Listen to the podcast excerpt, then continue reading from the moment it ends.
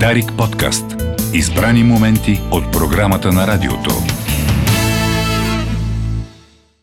Започваме и с приятели на кино. При мен е Христо Христозов. Здравей, Христо. Мария, много се радвам, че в предпоследния ни петък а, може да отдадем така заслуженото на един от големите творци в киното, Ингмар, Ингмар Бергман.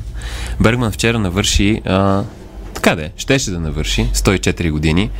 А, и много се радвам, че го отбелязахме не с друго, ами с книга. При нас е Александър Бенев, а, преводач на книгата Стати и есете лекции. Здравейте. Здравейте. Добре дошъл, Сашо. Благодаря. Разбира се, а, пре- превод от шведски. Редактор е Веселина Георгиева, преподавател по шведски в Софийския университет. Изданието е на Колибри в тяхната библиотека Амаркорт, която така издава доста любопитни книги за а, кинотворци, предимно за режисьори. А, и така вчера беше премиерата на книгата в Дома на киното. Много вълнуващо беше, защото освен да поговорим за книгата, показахме и персона на Бергман. Залата беше почти пълна. Аз не очаквах, но беше много вълнуващо. Да, много приятно се получи вчера събитието. Така че след това вълнение от снощи също добре дошъл и в ефира на Дарик с приятели на кино. Благодаря. И тъй като може би нашите слушатели не, не знаят толкова много за теб, да започнем малко с, с теб. Кой си ти, освен че си учил шведски, скандинавистика в а, университета. А, те познаваме в а, актьорско така амплуа, дебюта на Цветото Цоркова жажда, после в нейния филм Сестра, в един филм на Иглика Трифонова Асансьор за пациенти. Но кажи ни малко повече за така, как а, киното навлезе в твоя живот, как шведския навлече, навлезе в твоя живот. Да, ами започна 2013 година, когато така до някъде случайно отидох на, на кастинг за жажда на Светото Цоркова. А, и от тогава се така много ми хареса процеса на снимачния процес. И след гимназията отидох в една година в Дания, учих в European Film College. А, и след това, като се върнах в България, реших да запиша скандинавистика, за да мога да си използвам контактите, които създадох в Дания. И всъщност исках да науча датски, но първият език е или шведски, или норвежки. В Така моята е в година. Да, да, датски винаги е втори език. И аз се паднах във випуск с шведски. Така научих шведски.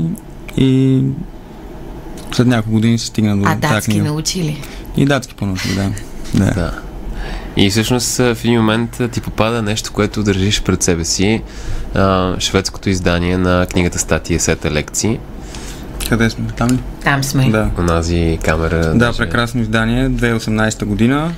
А, това е почерка на, на Бергман. А, А, на мен ми се стори, че е надписано лично. Не, не, не. Да, не е по обективни причини. Да. А, 2018 излиза книгата по случай 100 годишнина от а, рождението на Бергман. И сега, 4 години по-късно, имаме вече и на български. Да, как, как се добра ти до тази книга? Вчера а, така, едно от приятните изказвания на сцената беше реши, стигна до нея, реших да я преведа. Да, Ами... ами- малко повече за това. Как реши да преведеш а, такова изключително Книгата, нещо? а, мисля, че а, т.е. аз я намерих в библиотека Нордика, това е библиотеката на скандинавистиката в Софийския университет и мисля, че а, е дарение от Меглена Боденска, която е а, също пре- преподавател в Софийския университет и преводач на Бергман. А, и да, просто ми се стори много интересна, много концентрирана, сравнително кратки текстове, а, които са писани по най-различни поводи. И а, Така, от неговата младост до 90-те да, години. още от да ученическите му години Мгм. Това първата ти преводна книга. Да, да, първия, първия ми превод. Статии, есете, лекции. А, Кажи ни как, как подходи към, към превода им. Вчера си говорихме за това, че е необходим много контекст, много изследване. Мгм. а, ве- вероятно колко време отне а, този превод. И после ще поговорим малко и за съдържанието, разбира се. Мгм. Ами, превода ми отне може би 5-6 месеца, няколко отсрочки ми трябваха, понеже а, нямах опит с такъв, а, такъв обем, толкова голям текст, а и съответно отне повече време, отколкото си представях. А, иначе така концентрирана работа, може би 2-3 месеца плътно. Във филма, разбира се, съвсем естествен акцент за театъра и киното, Да. които са най-важните изкуства в живота на Бергман, но има Да. и за музиката много интересни неща. Да, Има, много и лични контекст. текстове, Мгм. а, има и за литературата, разбира се, много писано. А така, Да, за Стринберг, за- за Шекспир, а, общо взето всичко, до което той се е докосвал а, или е правил, е отбелязано по някакъв начин в, в книгата. ти ако трябва да я представиш всичко, разбира се, но с голяма няколко изречения, разбира се, всеки, който иска, може да си купи да прочете. След малко ще прочетем и откъси, но ти какво би казал, какво е есенцията на тази книга? Аз мисля, какво ти че- самия откри? че е интересна за, за всеки, който се занимава с изкуство.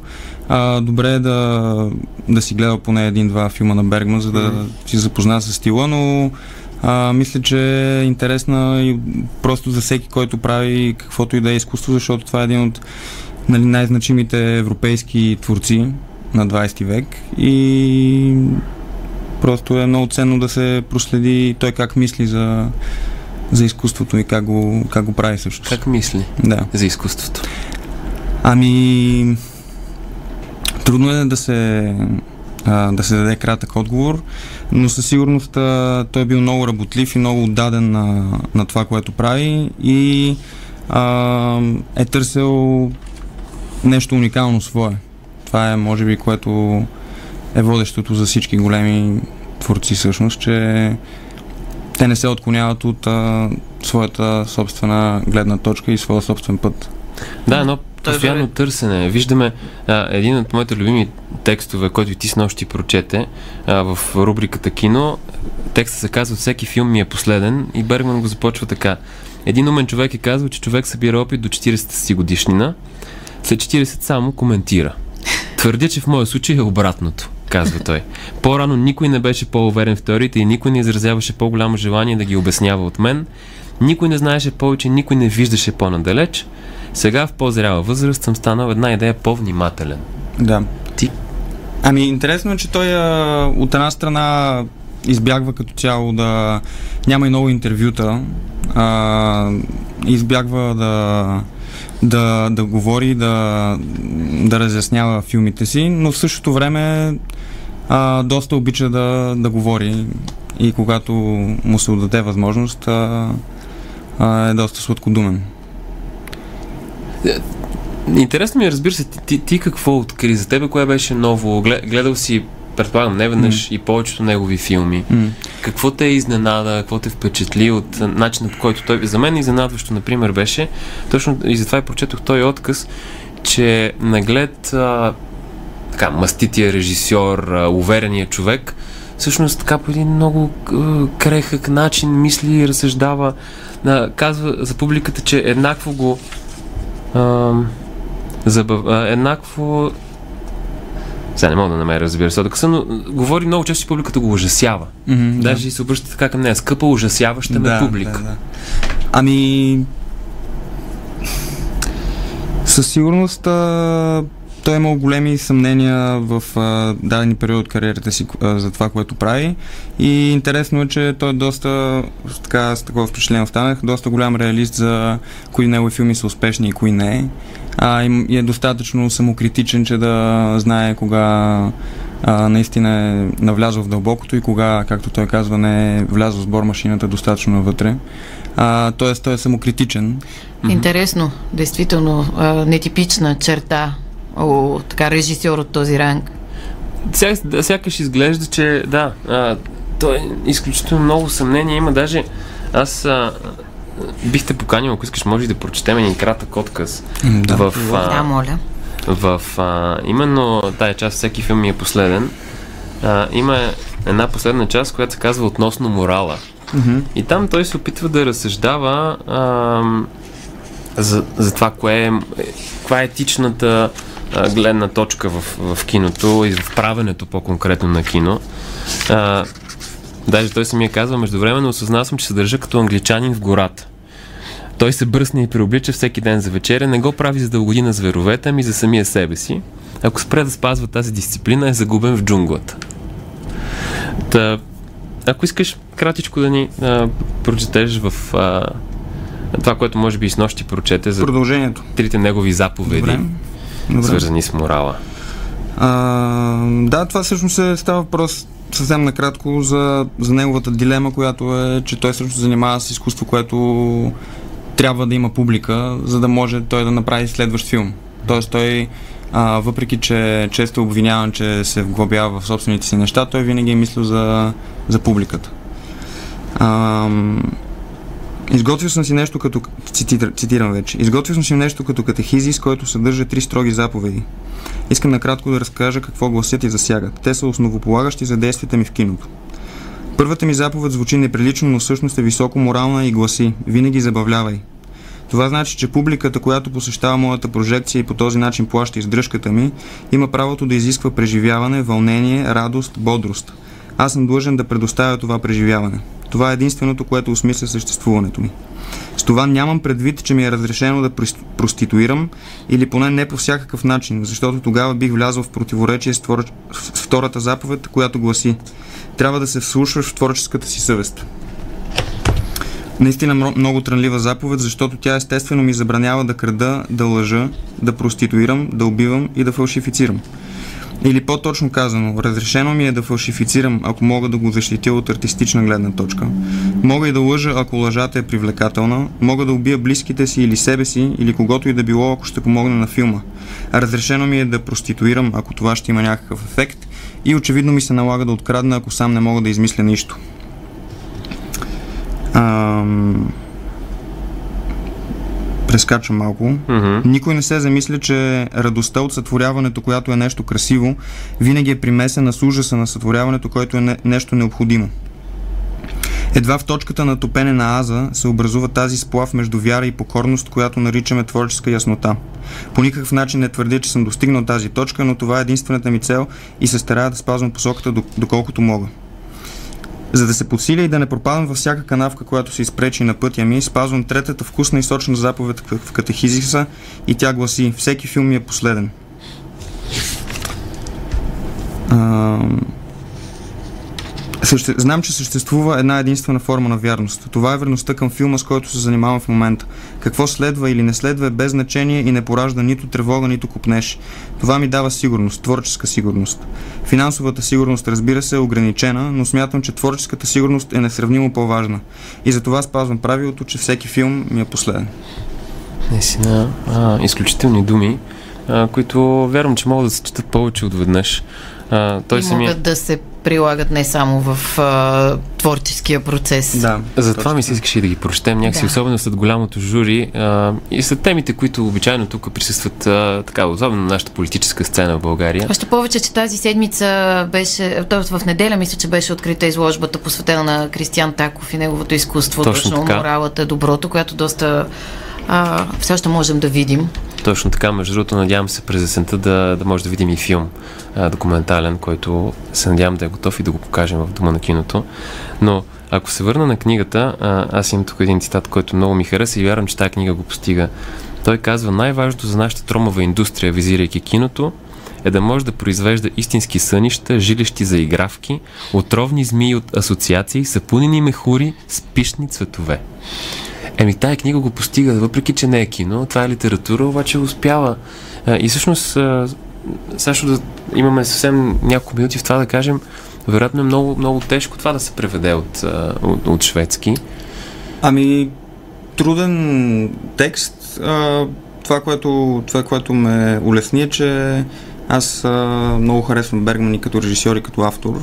И така винаги е по-лесно, когато вярваш на, на автора на текста.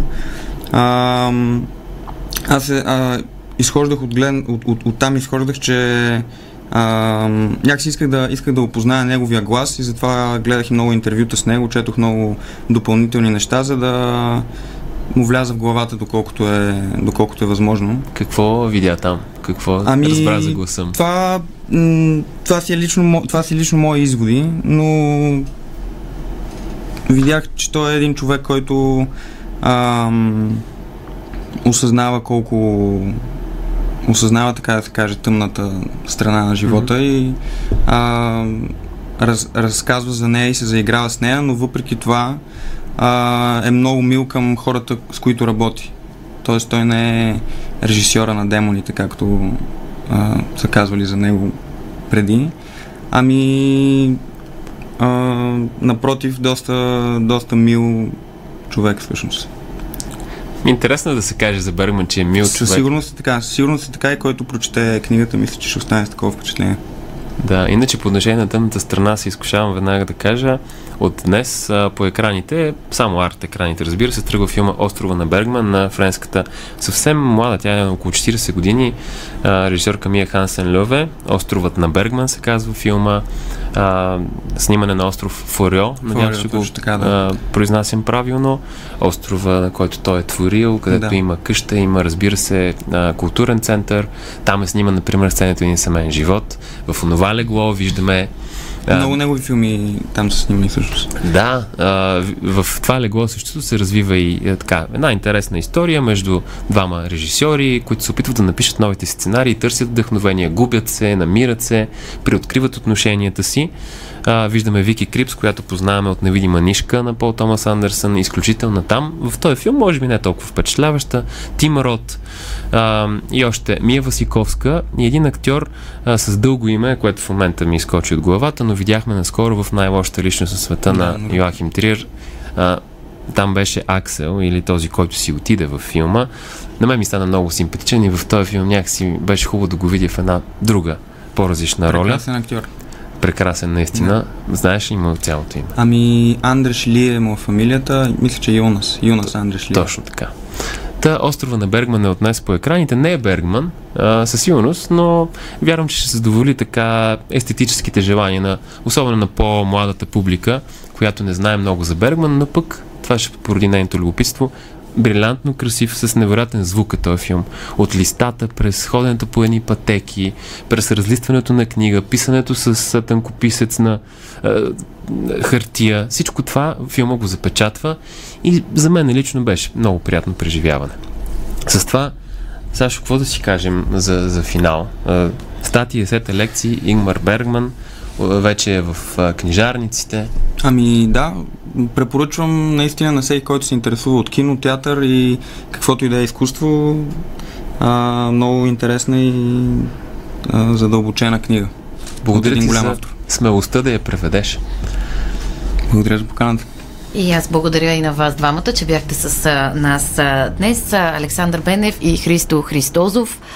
А, това беше всичко от кой говори за тази седмица. Пожелаваме на нашите слушатели и зрители прекрасен уикенд. А, програмата на Дарик продължава с централната емисия новини в 12. Хубав ден! Дарик подкаст. Избрани моменти от програмата на радиото.